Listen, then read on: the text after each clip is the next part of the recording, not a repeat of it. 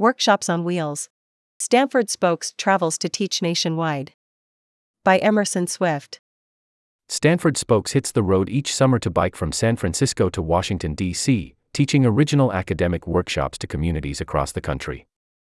The program's six riders this year Anna Wong 24, Leo Glickbard, 24, Alex Waits 25, Jordan Maddox 25, Helen Tien 25, and Victoria Rin 26 embarked on June 16 with a goal of educating diverse communities nationwide.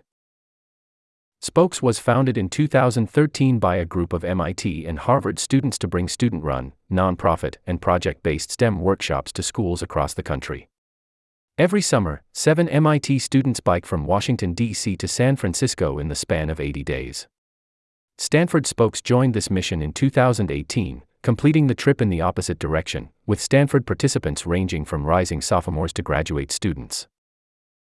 Every couple of days, the students bike to a new location. To transport all of their belongings, they travel with a car that one or two members drive to the next location, where they start to unpack and set up tents. The group camps in each location or uses warm showers, a network for touring bikers to find friendly hosts, hot showers, and a place to stay. Ren said the day to day schedule can vary depending on weather and expected distance of the ride. We still haven't figured out what our schedule looks like since some days are way too hard to safely bike for a long period of time, she said. On cooler mountain routes, a typical day often starts at 8 a.m. and includes 30 to 50 miles of biking.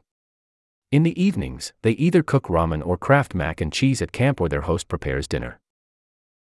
During the hot periods of summer and in high heat wave regions, they change their routine by starting the day earlier around 6 a.m. and shorten routes to around 10 to 15 miles to finish by noon. With more biking in the sweltering sun, bikers could easily get heat stroke or heat exhaustion, Ren said.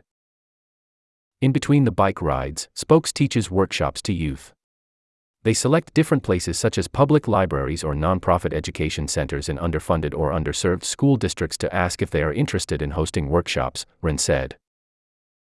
Contrary to the MIT Spokes more STEM focused curriculum, Stanford Spokes includes art and social sciences curriculum along with STEM. Each student develops an agenda and one hour lesson based on their academic background. Stanford Spokes taught six different workshops this summer, Launching Bottle Rockets, Art Meditation, Social Networks in Social Communities, a camera workshop to look through historical lenses, Introduction to Internet and Computer Science and Social Identities. Intersectionality. Students get pretty excited and ask really good questions, Tien said. It is fun to be able to give students the space to talk and, for me, to learn about them, their lives, and what is important to them. The goal of these workshops is to be hands on, engaging, and moving experiences. For instance, in the Social Identities Intersectionality Workshop, Tien gives puzzle pieces to students so they can draw their identities.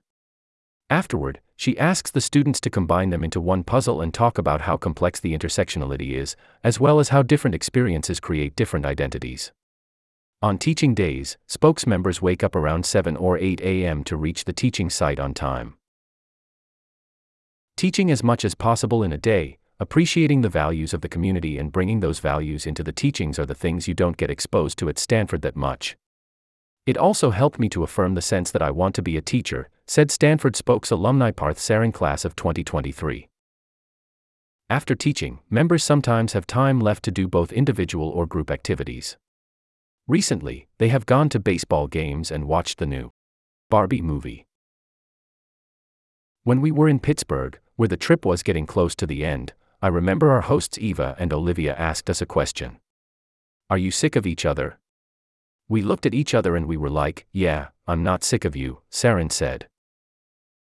This was a lovely moment of recognition that we had gotten so close and that we had come to accept that this trip is very joyous.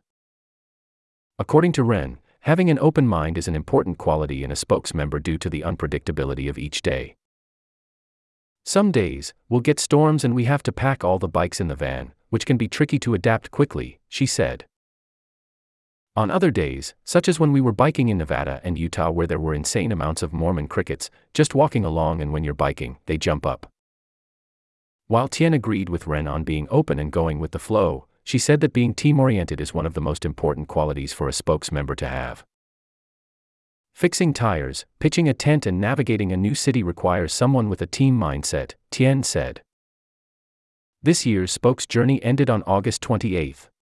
Tien reflected on the many lessons learned from her journey across the country. I have a much better perspective on different parts of the US now. When I look at politics and voting issues, I can much better empathize with people who come from very different backgrounds, social norms, and exposures from me, she said. Emerson Swift is a high school student writing for the Stanford Daily Summer Journalism Program. Aslihan Alp is a high schooler writing as part of the Daily Summer Journalism Workshop. Contact them at workshop at stanforddaily.com.